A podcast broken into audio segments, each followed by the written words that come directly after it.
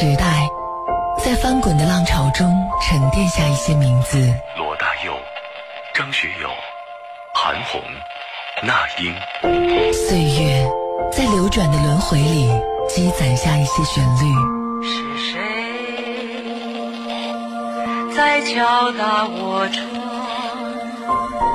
纵使年华不在，容颜倦老，他们依旧隽永如初。追随怀旧音乐，回忆光阴故事，越听越经典。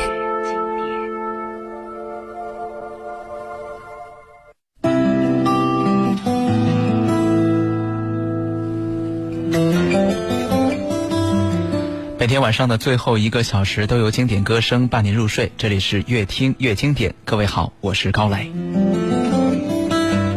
除了可以通过收音机这样的一种传统方式收听节目之外呢，您还可以在手机上面下载极听 FM 或者是蜻蜓 FM，这样的话都是可以收到我们的节目直播。而且在蜻蜓上面，我们永远是在河北地区的。排行榜的第一位，所以找我们也是非常方便。也想问一下各位，此刻你是在什么地方收听我的节目呢？都可以在河北综合广播的微信上面直接留言告诉我。昨天说到了孤独这个话题哈，很多朋友都是在昨天分享了很多很多自己曾经孤独的感受。那今天的十点钟，我们的河北综合广播的官方微信也推送了一组文章，在这篇文章当中，把昨天我所提到的十个孤独等级列了出来。如果说你也是觉得自己比较孤独，也想看一看自己处在孤独的第几级的话，你也可以在。我们的微信当中翻到十点的时候推送的那条文章，看一看你是属于哪个层次。今天咱们不说孤独，咱们来说点开心的，咱们来说一说，比如说搞对象啊，比如说结婚呐，就是当你脱离了一个人变成两个人的时候，你们。在一起的平常的日常画风应该是什么样的？我知道很多朋友们，呃，如果说正处于热恋的话，他可能每天都会在计划晚上应该去哪儿吃啊，晚上应该去哪儿看场电影啊，咱们去哪儿散散步啊，或者说下一次去什么地方旅游啊，就看似很稀松平常的琐事，但是都透着精心安排的这种甜蜜。所以你在两个人的相处过程当中有没有？一些用心经营的小浪漫呢，比如说在约会的时候，很多朋友可能就觉得不知道该干些什么，就没花样、没创意、没意思、特无聊，也不懂得浪漫。那么。如果说你也是一个不太会表达、也不懂得浪漫的人，那么不妨在今天晚上的歌曲当中来吸取一些经验。当然，我们更希望的是生活当中的一些朋友能够来给我们提供一些活生生的优秀的案例。比如说，你在跟你的他在一块儿的时候，你们会做哪些事情呢？你们，比如说会不会买一串糖葫芦？给对方买一个气球，或者说给对方多拍一些照片，就是有哪些可以增强你们这种甜蜜度数的小举动、小行为，有没有？您都可以通过微信公众号“河北综合广播”来分享过来。那我们今天晚上的第一首歌曲很活泼，来自于周杰伦《告白气球》。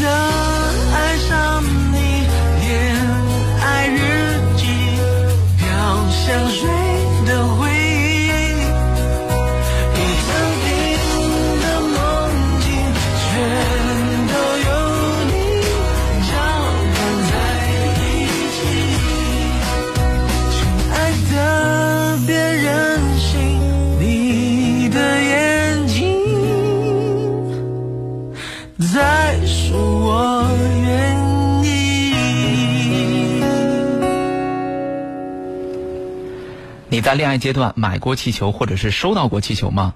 我一直都觉得气球是恋爱的一个很重要的标志。就想象吧，如果说一个很漂亮的女孩，小姐姐在路上牵着一只气球，那场面是不是很甜蜜？现在很多商场会在情人节或者是七夕的时候，也可能是在跨年的时候，在商场的顶端布置上。可能有上万个气球，之后在特定的时间把气球从上往下全部抛下，那个场面是相当壮观的，而且底下站满了，全部都是一对儿一对儿的，特别甜蜜。那我们刚才听到的是周杰伦二零一六年的作品《告白气球》，听到他的声音，很多人都说这里面满满的都是我的青春回忆，而我在当年的中学时代。呃，那个时候就有听不完的周杰伦的歌曲，一张磁带呢会在全班传来传去。其实，在周杰伦之前，我们理解的歌手，我们见到的歌手，基本上是两三年，甚至是时间更长，会才会出一张专辑。而周杰伦呢，出现之后便是两年三张，三。三年四张这样的速度，所以说我们永远不会担心没有新歌听。而且当时呢，我印象当中，在一次颁奖典礼上面，有一位音乐大师级的人物，当然也是前辈哈，因为那个时候杰伦很年轻。他说：“我很欣赏杰伦，但是年轻人发片不要那么快，要沉淀。”可能这是那一代音乐人的创作理念，但是人跟人情况不同嘛。像周杰伦这样的，灵感来了谁都挡不住，才华横溢没办法。那这首《告白气球》收录在周杰伦的上一张专辑，也就是二零一六年的周杰伦的《床边故事》。想想看，周杰伦已经两年没有发专辑了，可能也是结了婚了，生了孩子了，呃，倾向于家庭方面的经历更多了。那这首歌很简单，非常甜蜜，很浪漫，是恋爱当中应该有的那种小清新。最开始呢是在抖音上面大受欢迎，之后呢还登上了二零一八年的央视春节晚会。其实，在春晚之前，我好像有很长一段时间没有在公开的场合见过周杰伦，而且在那之前，总是在网上可以看到一些网友们路透的照片，呃，能够看出周杰伦胖了不少。据说是他特别爱喝奶茶，而且呢，周杰伦还被引用在一个关于奶茶影响健康的新闻报道当中，在那个报道当中，他入画面了。虽然说奶茶热量很高，但是我认为周董发胖的更主要的原因，应该就是。恋爱了，不是单身了。因为今天看到一篇文章，说是婚后容易发胖，研究显示这是真的。那么在这篇文章当中，有很多网友都晒出来了婚前和婚后的对比照，像婚前可能是小鲜肉，到了婚后直接变成了油腻大叔，一胖毁所有。而这种婚后发胖之所以会成为一种普遍现象，主要原因还是饮食。因为想想看，你在单身的时候。是不是吃饭也不是那么规律，有一顿没一顿的瞎凑合？但是婚后现在是两个人了，那么大家就会比较注意饮食。呃，还有一点就是，除了三餐正常之外，两个人在一块儿吃饭的时候，你的饭量肯定会比一个人的时候要多很多。因为看对方吃那么香，自己的胃口也会变得很好，这样的话就会越吃越多，越吃越多，然后就会发胖。再加上婚前呢，可能还会比较注意形体，比如说女孩会刻意的少吃减肥，而男性呢，就是可能会有一些适度的健身。但是婚后想想吧，反正都有主了，反正我都有人要了，那就敞开吃吧，还要什么形象呢？所以不知道你是不是也是这种情况呢？那刚才周杰伦的告白气球是给了我们带来了恋爱约会的第一招，就是可以买一个气球，因为这会显上去很甜蜜、很浪漫。那今天的话题说的就是有一些朋友在恋爱之后，或者是在结婚之后，两个人的相处过程当中，可能就。没什么花样，就不知道该干点什么，特别没创意，生活显得也特无聊，没意思，不懂得浪漫，也可能会引来另一半的各种吐槽和不满。所以就想问一下有经验的朋友们，你们觉得属于两个人的？私密空间的时候，属于他们独有的二人世界的时候，应该干点什么才会更加甜蜜呢？那么大家可以继续找到微信公众号“河北综合广播”，直接留言互动。刚才第一招啊，就是周杰伦告诉我们的，你可以买气球送给他。那么接下来第二招，我们要听到的是张学友的情书。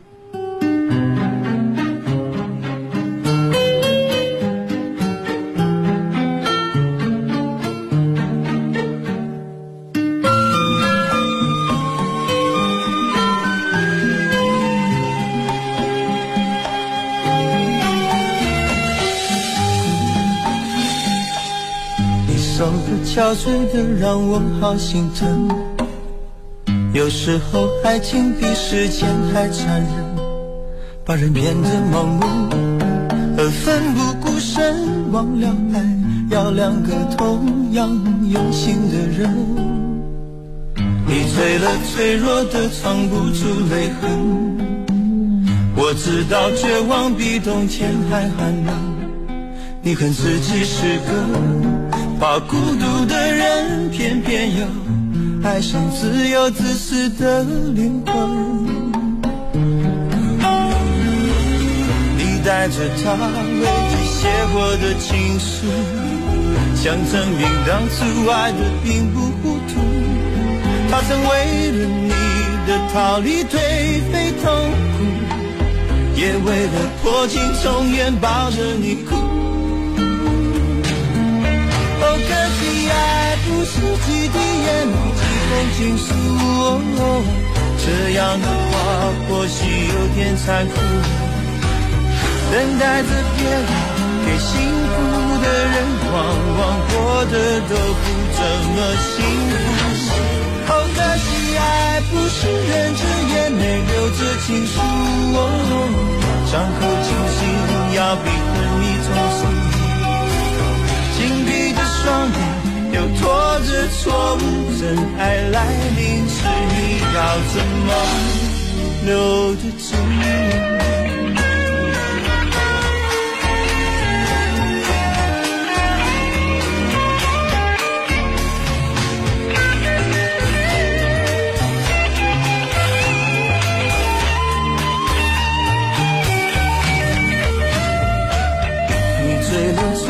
的藏不住泪痕，我知道绝望比冬天还寒冷。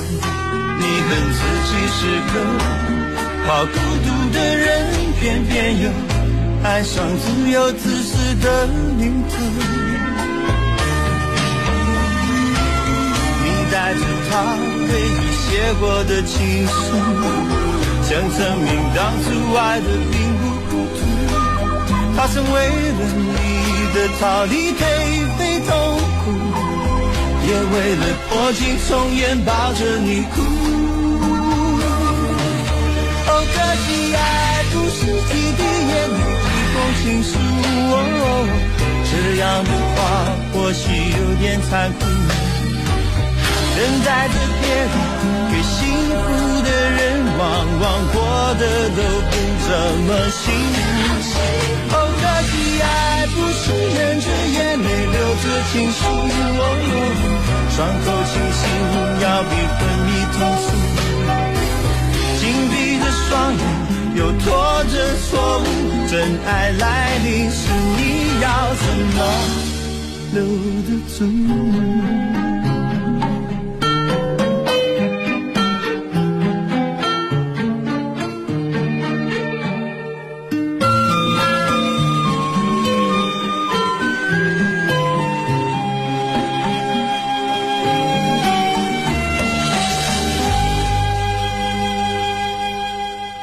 我们知道这是一首相对来说伤感的歌曲哈，但是我们今天不说歌曲本身的情绪和情感，我们只说这个情书这个话题，有多少人曾经写过情书呢？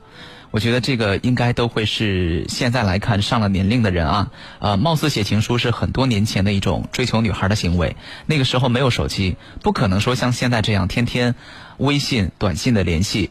你想示爱的最简单也是最直接，相对来说也是最含蓄的方式，就是写情书了。这个并不矛盾哈，并不是说直接和含蓄是矛盾的，一点都不。你想想吧，你想联系一个女孩，想来想去怎么联系？好，写情书，很直接。但是呢，为什么又说他是最含蓄呢？因为，哎呀，好好害羞啊，不敢不敢直接跟他说，那只能是通过这样的一种方式，用文字来代表我的心。所以说，他又是最含蓄的。写情书其实分这样的一些场景啊，呃，就是我当年经历过的这种场景，主要是分三方面。三方面，第一种就是上课最普通的传纸条。如果你们两个人离得比较远的话，那可能会经过无数同学的传递，当然也不保准就是谁在中途比较好奇，就是那种好奇 girl、好奇 boy 会偷偷的打开纸条，然后事后呢，这这事儿就在全班传开了，就是他中间写了哪些甜言蜜语，写了哪些哇腻到骨子里的话，这大家就都知道了。这是第一种情况，上课传纸条。第二种情况呢，就是我托一个人把这个情书带给那个暗恋的人。一般呢，你是会找到你喜欢的那个人他的好朋友，就托他把这封信给你喜欢的那个人，这是第二种方式。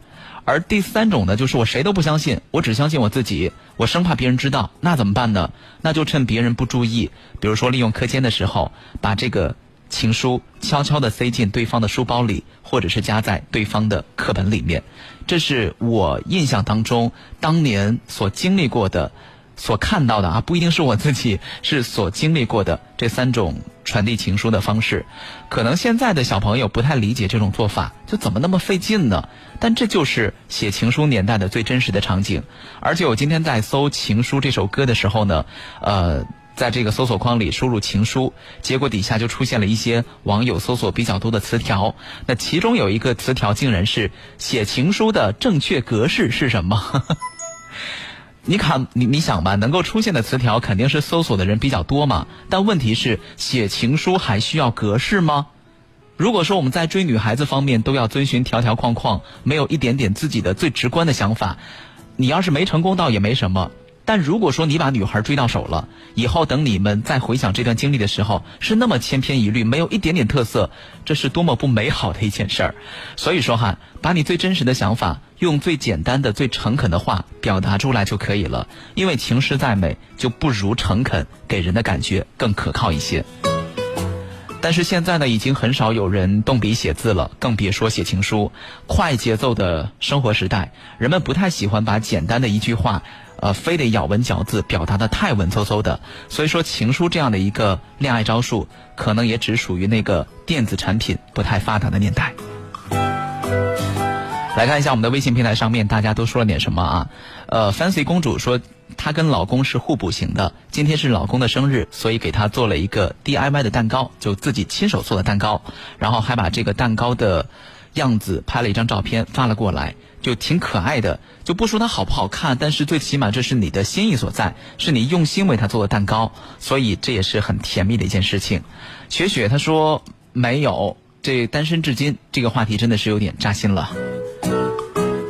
所以大家其实也可以来分享一下哈，就是你们当年在热恋的时候，或者是婚后的生活当中，你觉得哪些事情？曾经的一些小细节是让你觉得比较甜蜜的、比较浪漫的，因为很多人他就觉得两个人在一块儿不知道干什么，最后呢就互相埋怨：你怎么那么没想法呢？怎么那么没花样呢？怎么那么无聊呢？怎么那么就不浪漫呢？我们可以互相提供一些经验，就你觉得两个人在相处的时候可以做哪些事情，是可以让这种甜蜜升温的。可以显得更加浪漫一点点，更加温馨一点点的。有招的，大家都可以来支招哈。您可以找到微信公众号“河北综合广播”，直接留言互动。另外，巴黎少年又来打招呼了，说在深圳听节目。深圳是一个让人成长最快的城市，每次来都感觉扒一层皮。深圳虐我千百遍，我待他如初恋。谁让我喜欢这个城市呢？你又是在什么地方听节目呢？大家也可以告诉我。那么接下来我们要送出的歌曲，这也是今天的第三招吧，就是来自于 F 四的《流星雨》。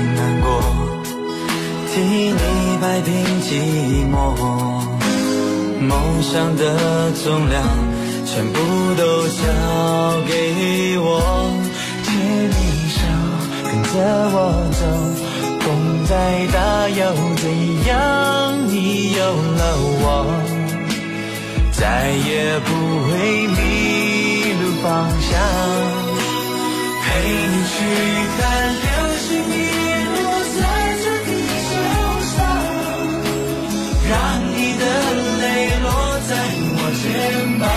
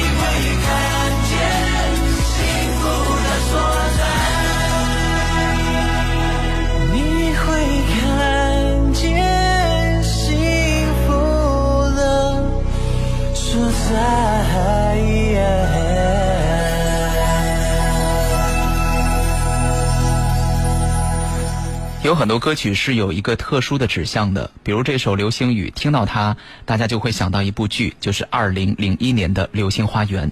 那当年《流星花园》有多火呢？呃，据说哈，占据了就是《流星花园》的海报，占据了当时基本上大部分人的家里面的墙上。然后 F 四的歌曲的火爆度不亚于当时的四大天王，以及那个时候呃风头正劲的周杰伦。还有就是每一个主演出来的话，都能够超越当时任何一个当红的偶像明星。还有电视剧的光盘以及他们的专辑是卖到疯。我印象当中，那个时候在上中学，有一次下了学之后，还陪着同学去这个新华书店去买《流星花园》那张专辑的那个音乐专辑。当时问了一下，说多少钱？说十八。想想看，在两千年、两千零一年的时候，十八块钱对于一个学生来说，那真的是一个天文数字。但是我那个朋友，当天没有买，第二天又让我陪他去了一趟，又去买。可是就比较吃亏了，因为头一天买还能送一张海报，第二天买就海报都没得送了，所以那那一周他就一直在唉声叹气的。这也足以说明，在那个年代，《流星花园》以及《流星花园》当中的几位主角，也就是 F 四，还有就是大 S，他们在年轻这一代人当中所产生的一个深远的影响。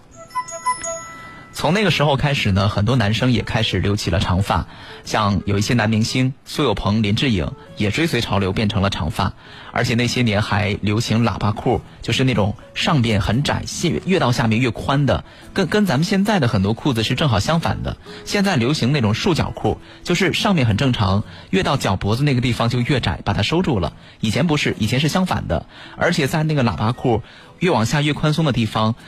还会写上“流星花园”这样的一些字，就是把它当做图案印在裤子上面，五颜六色的都有。很多人就特别喜欢说：“哎呀，这个有流星花园，我要买这条裤子。”还有很多山寨的，上面写的是“流星花圈儿”。当然，这部剧后来有了两次翻拍哈，一次是郑爽、张翰他们主演的《流星雨》系列，啊，一起来看《流星雨》，一起又看《流星雨》，这是两部。就是一个续集和一个最开始的那一集，当时网友还在调侃说，如果后面他们还要继续拍的话，是不是可以叫一起再看流星雨，一起还看流星雨呢？当然后面也并没有再拍摄。而另外一次翻拍呢，就是前一段时间在湖南卫视播出的版本，据说剧中的演员也都火了，但是我看到那些演员真的是觉得好陌生，可能已经不再是追偶像剧的年龄了，也就不再关注这些新闻了。播放流星雨是想说一下，其实流星雨的话也是一个很浪漫的场景。想想看，我们在电视当中所看到的流星雨的画面都是很美的，而且只要天空出现流星，肯定会有男主角或者女主角紧握双手、闭上眼睛许愿的桥段。所以，正在听节目的朋友们，大家谁曾经看到过流星呢？谁又曾经看到过流星雨呢？是偶然看见的，还是说你那个时候看了天象预报，就特意去等着去看流星雨的出现呢？虽然说流星是稍纵即逝的，可能你还来不及反应就已经消失了，但是看到流星的那一刻，大多数人还是兴奋的。所以如果说能够跟喜欢的人一起看一次流星，看一次流星雨，那这个经历绝对是很特别的。来看一下微信平台上面老外，他说我是八零后，曾经写过唯一的一封情书，塞进了女同学的书包里，我也不知道他有没有看到，也可能当年我只是单恋一枝花吧。但如果是我的话，如果现在还有机会能够见到他，我肯定会问一问，我当年写的情书你看见了吗？就不图别的，也不是说还难以忘却那份感情，难以释怀，没有，真的没有，只是好奇，只是好奇那封信你有没有看见，你当时是一种什么样的感受？华华的贴身保镖说，在唐山听广播，呃，能够一直听到秦皇岛的昌黎县，到秦皇岛的海港区信号就不是特别好了。但是我是特别喜欢咱们的节目的，大家可以继续的找到微信公众号“河北综合广播”来互动交流一下哈。首先就是你可以说一说两个人在一起的时候可以做哪些事情。是可以让你们的二人世界显得有点浪漫、有点甜蜜的。比如我们刚才为大家通过这几首歌支出的几招：买一个气球牵着，然后呢一起去看看流星雨，再或者呢写一封情书。当然，情书是属于相对来说比较陈旧的事物了，这个可以呃，另当别论。就不同的人可以根据自己的情况，你有这文笔，那就别浪费了；但如果没有的话，也别强求自己。大家也可以来说一说，还有哪些事情是可以增进你们的甜蜜的，可以让你们的相处多一丝丝的浪漫的，都可以聊一聊。再就是呢，大家也可以告诉我，此刻你是在什么地方收听节目呢？那接下来我们要送出的歌曲，蔡淳佳陪我看日出。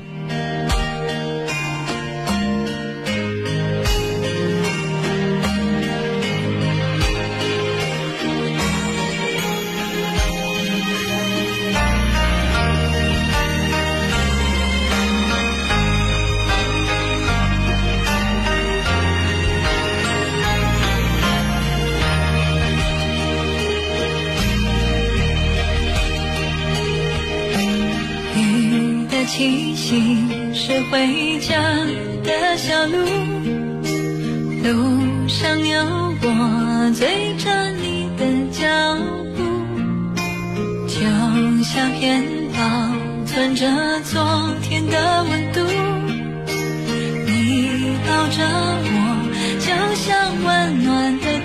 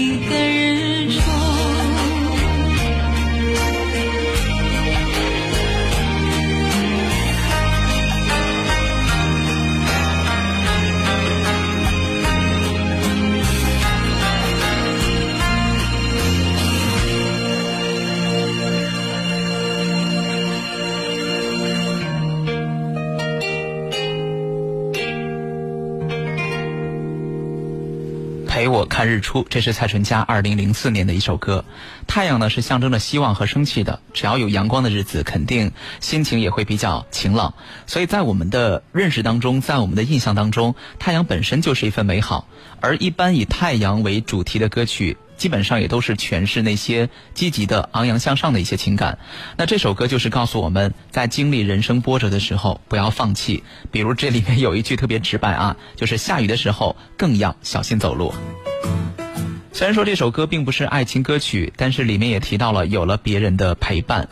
那有人说这一生一定要跟相爱的人看一次日出，但我总觉得看日出是一件很神圣的、很有仪式感的东西，不是说每天早起站在公园里、站在大街上、站在自家阳台上那么随意。当然也不是说去泰山或者是黄山看日出那般人潮拥挤，因为人多的地方整个意境都是不对的。看日出一定是仅仅属于两个人的，最多带上你们的孩子，但是最好是两个人啊，而且肯定不能在平时太为熟悉的生活场景当中。在很多的旅行类的网站或者是 APP 当中，我也经常会看到有一些人提问，说什么地方的日出最美。在什么地方看日出是最值当的去一次的？人气最高的，我看到的推荐基本上说的都是泰山。但是这里面也提到了，如果去泰山的话，那你得需要凌晨起床，然后呢还要爬上几个小时的山，太折腾了。本来是一件很享受、很舒服的事儿，但一旦在准备阶段大费周折，估计也就没有什么欣赏的美感和乐趣了。更何况山顶很冷。有一些朋友会租上那一件军大衣，就更没有美感了。反正至少我是不会自己这么折腾自己的。那相比于山上的日出，我更喜欢的是海上的感觉。看着日出从地平线慢慢的出现，海面上呢还会有那个映照的霞光，拍起照片肯定也更加美啊啊！但如果没有机会去海边，怎么样呢？那就看一看，在你所生活的地方，那个城市、那个村庄周边有没有一些比较空旷的地方，有没有比较大的一片水域。呃，比如我熟悉的，如果是在河北省的省会石家庄的话，那我可能相对来说会推荐去岔河看日出，因为你可以站在子龙大桥上往东看，视野开阔，景观真的很不错。再继续看一下微信平台上面，有朋友说到这个流星，说看。看流星，有一次是在去叔叔家的路上，西边都是星星，东边是月亮。忽然间，一颗流星从天而降，划过天空，非常漂亮。那你当时许愿了吗？雪雪也说，小学的时候看到过一次流星雨，许愿愿意用爱情换来好成绩，结果一直没谈过恋爱。然而呢，学习成绩依旧不好。这是赔了夫人又折兵吗？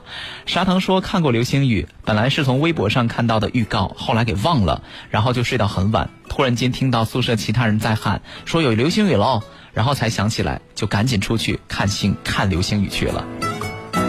其实看流星雨这个事儿吧，就就如果说你是，呃学生时代，或者说你刚工作跟一些室友在一块儿租房子的时候，这个是比较容易实现的。看到预告就会想着大家互相提醒去看，但如果说你是比如说在家里面跟父母住，或者是一个人已经有了稳定的住所，即便定了铃的话，你那个时候也不见得会起来去看，因为睡到正酣的时候，铃响了，你可能会直接把手机关掉，就想去什么流星雨的，明天看电视再再说去吧。好，大家可以继续的来跟我们说一说哈。我们今天的话题说的是两个人在一块儿的时候，你们两个人的这种相处的私人的空间的时候，应该做什么样的一些什么样的一些事情，可以更甜蜜一些，更浪漫一些。大家可以继续找到微信公众号“河北综合广播”，直接留言分享给我。还有一个朋友挥手说站在子龙大桥上看日出，这个创意真的是挺好的。我只是这么想过，但我没有去过，因为早上得需要很早很早。但是我曾经去过岔河看日落，这个也是很美的。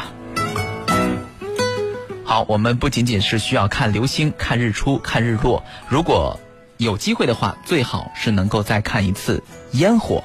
所以接下来这首歌来自于许茹芸，《看完烟火再回去》。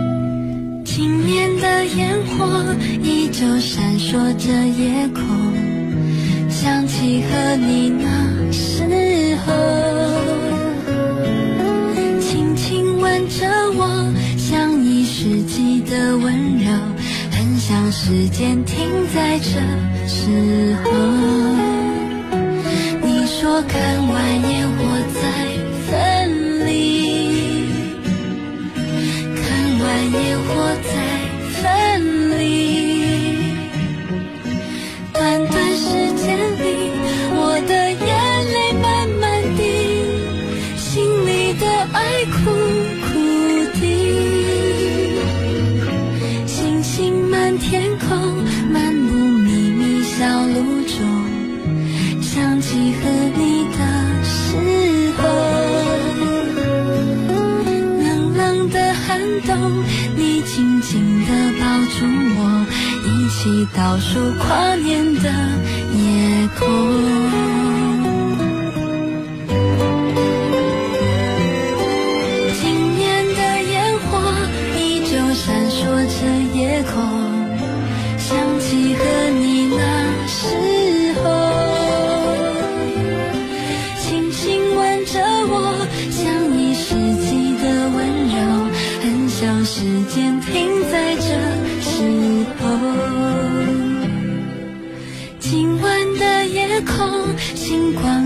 依旧很闪烁，想起和你当时的感动。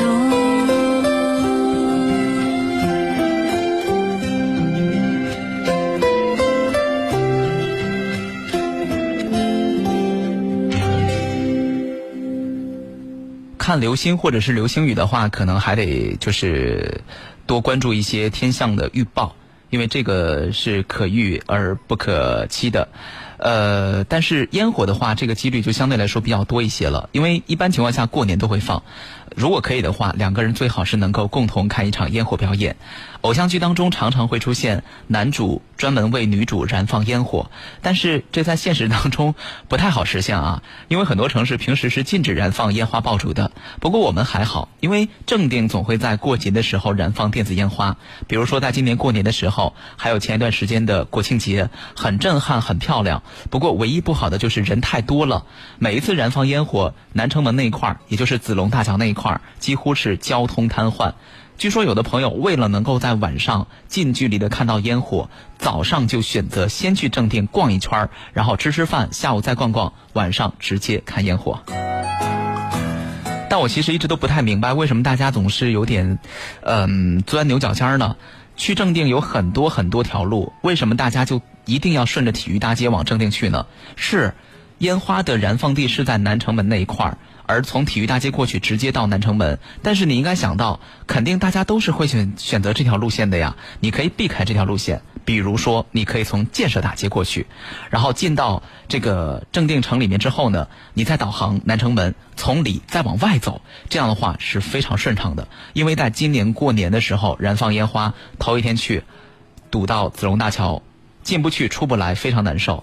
后来等到第二次再放烟花的时候，我就从建设大街过去，就非常顺利的进入到了正定城里面。然后呢，从里面再往南城门的方向走，你就会发现人比较少，因为大部分的人流都是集中在南城门那一块儿的，城区里面是没有问题的。所以这条方路逆向过去非常方便。如果以后啊，就是大家也可以常常关注我们的微信公众号，呃，正定那边已有这个烟花的表演的。这种安排的话，我们也会第一时间预告。那么下一次大家可以采取我这个路线去那边看烟火表演。我觉得两个人在一起必须得看一场烟火表演啊，因为烟火那个瞬间是非常美丽的，而且在看烟火的时候，有一些朋友是比较感性的，他可能会想到很多事情，比如说想一想我们两个人的美好时光，然后想一想烟花那么璀璨，但是那么稍纵即逝，那我们是不是更应该去懂得珍惜彼此呢？当然，也有的人只是说：“哎呀，没有拍上照片。”他不会想太多哈。就不同的人可能看到同一个景色的时候，内心有不同的想法。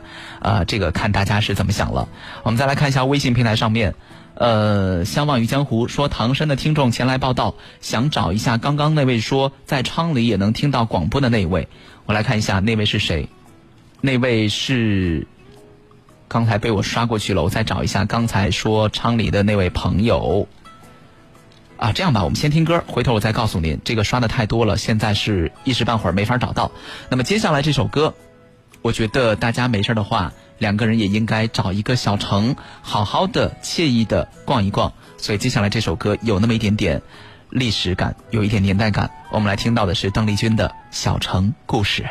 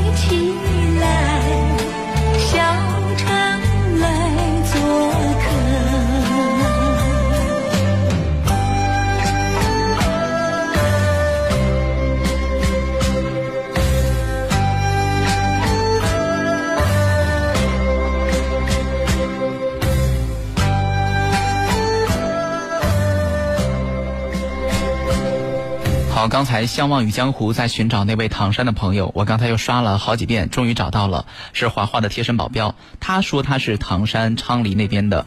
然后还有一个朋友又出现了，对号入座，说我也是唐山的，有收音机，特别喜欢听，越听越经典。就每次说到一个地方的时候，总会炸出一堆在这个地方的朋友。你们这么晚睡觉，明天不需要上班吗？刚才说到烟花，这个雪雪说小小的时候有一次过元宵节，村长组织放烟花，结果把一家房子给烧了，那个场面那个壮观呐！哎，我是不是不应该笑啊？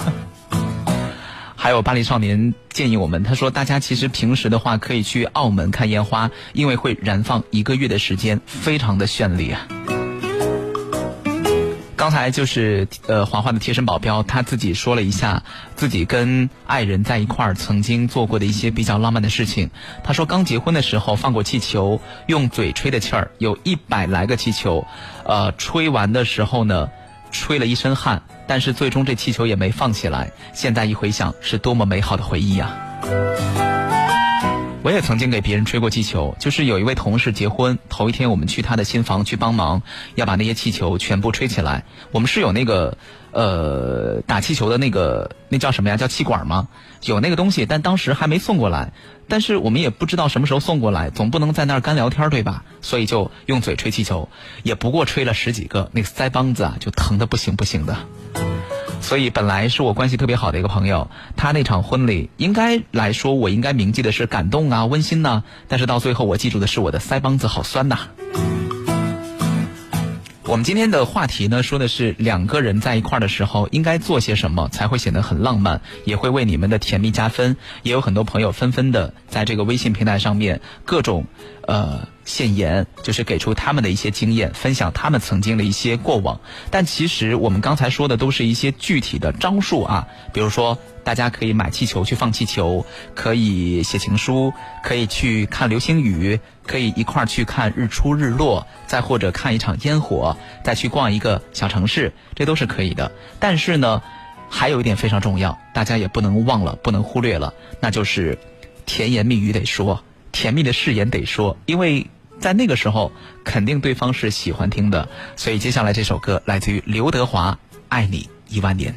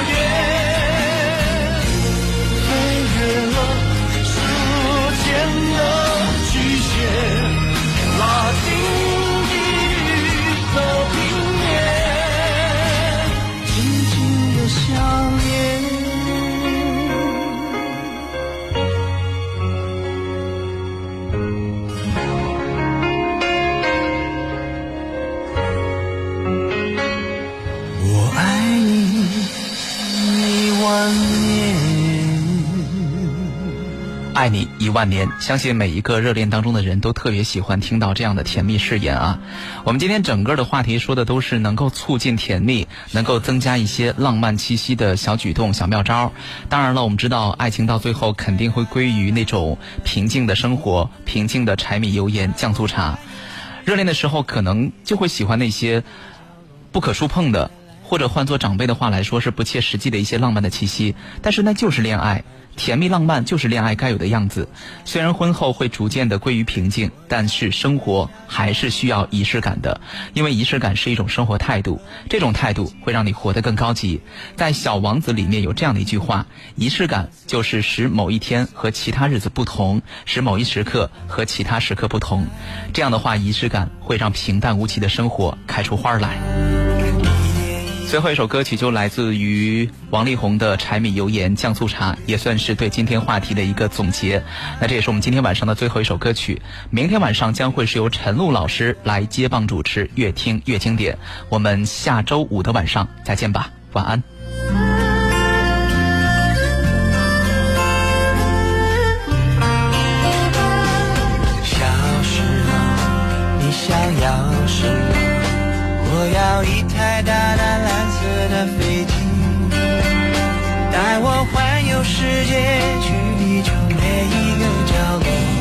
在蓝天白云中穿梭。哦，长大以后我想要什么？我要一台小小红色大陆机，和你一起录下为我们现在不在家。蓝色变成红色。